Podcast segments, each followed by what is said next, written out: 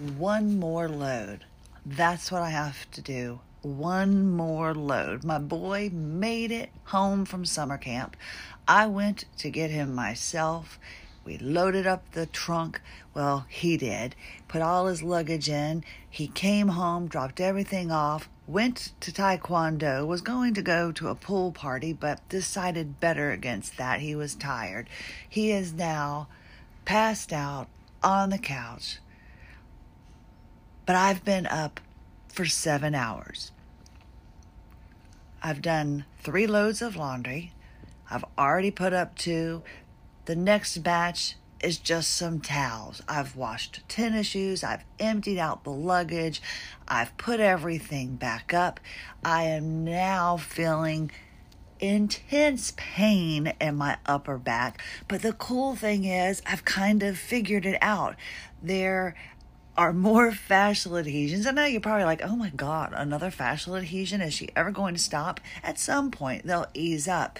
But as I got rid of the ones in my jaw, it's now made the ones that are right at the base of my neck rear their ugly head. And I can tell that I'm having problems keeping my neck up. But that's okay because for the first time as I was feeling my, I guess, pelvis kind of push forward. For the first time, I could feel it. So I was able to hold my stomach in and kind of reposition myself and hold myself up. I can't believe how much I've done. I, I really don't think I've overdone it I'm just shocked because I've rested. I've gone from doing absolutely nothing to doing a little bit of something. And I was really bummed out because last night when my husband came home, he came home, it was 6:30 and he's like, "You know, I never go anywhere. I'm ready to do something. It's the last night before our son goes, you know, comes home and I want to go out to eat. Let's go out." And I was like, "Well, we just went out to eat." You know a couple days ago. And he goes that wasn't really you know that was that wasn't a really nice restaurant. We just popped in there to have something to eat. And i was like okay. To me it was a big deal because I haven't been up, I haven't been out, I haven't been doing anything. And even though it wasn't the fanciest of restaurants, and we, you know, McDonald's is fine with me, but the fact that he had to actually almost carry me out of the restaurant. Not because of intoxication, it was because my body was slowly going down as we sat in the booth. My body just couldn't do it. And then I'm like, remember when I was fascinated with that girl's bottom and we went out to eat right after you got your CPAP machine? I said, we have gone out and done things, but to him, we hadn't. And that kind of put me at the lowest of lows last night, right before my son came home, because I was already ready for bed. I had taken a shower, I had made my son's bed, gotten his room ready for him to come home, done a few things, paid the bills, and I was ready for bed. And my husband didn't, he wasn't being mean, but it really hurt me it hurt me because I just wanted to crawl in the bed so I could get up and be ready. I've been resting the whole two weeks, pretty much, kind of, except for when I cleaned the house, except when I didn't, okay?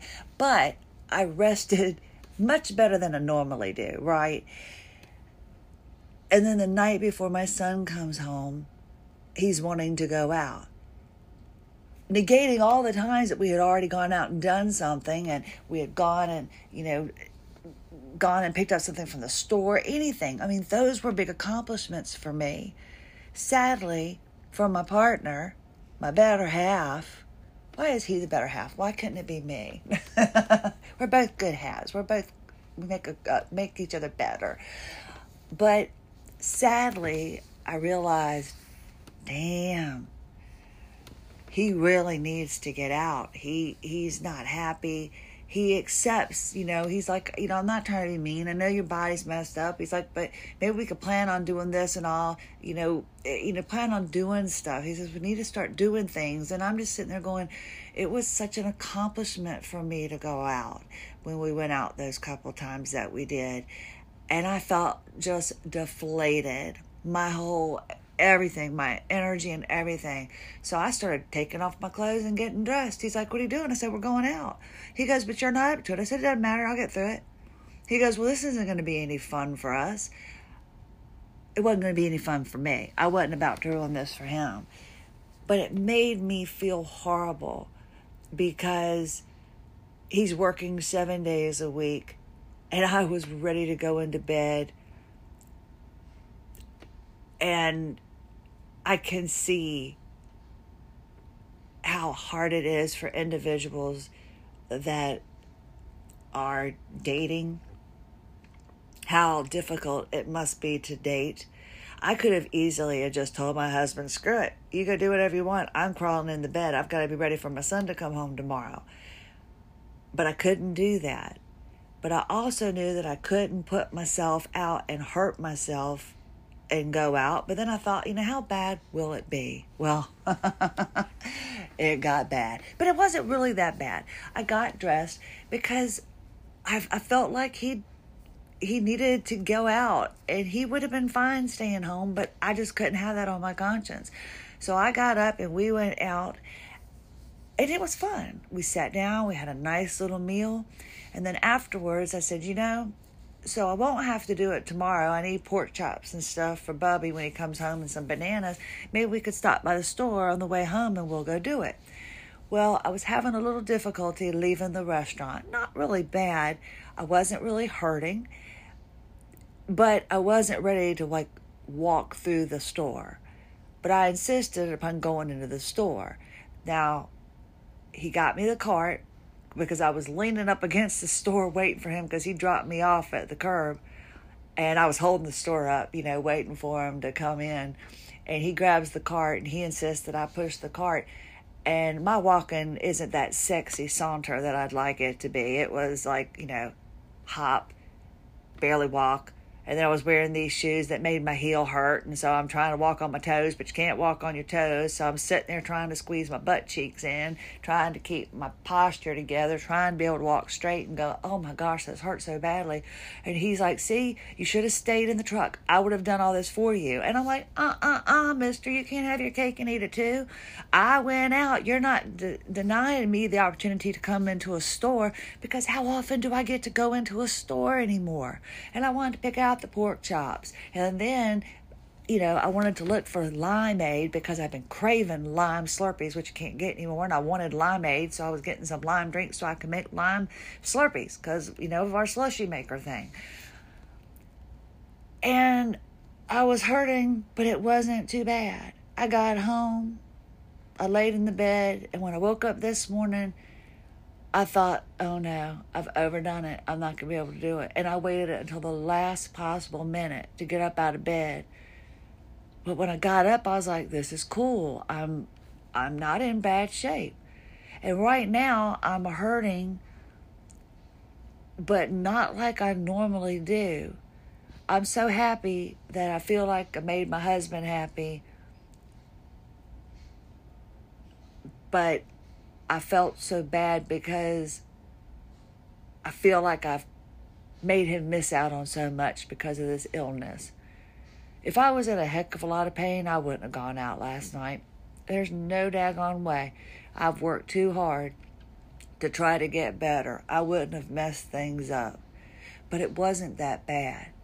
So now I realize I am working my way to a better, happier, healthier me by working on my fascia, I've just I've got a little bit left that's just gnawing at me and it's causing me a little bit of discomfort.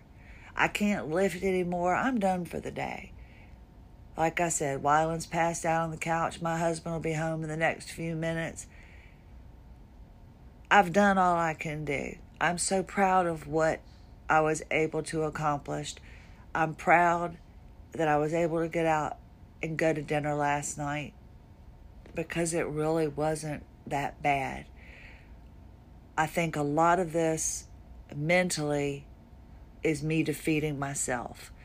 I just was thinking if I go out, you know, last night I'm not going to be able to be up for my boy tomorrow. And I've been resting all this time. And, you know, I wasn't in the right mindset.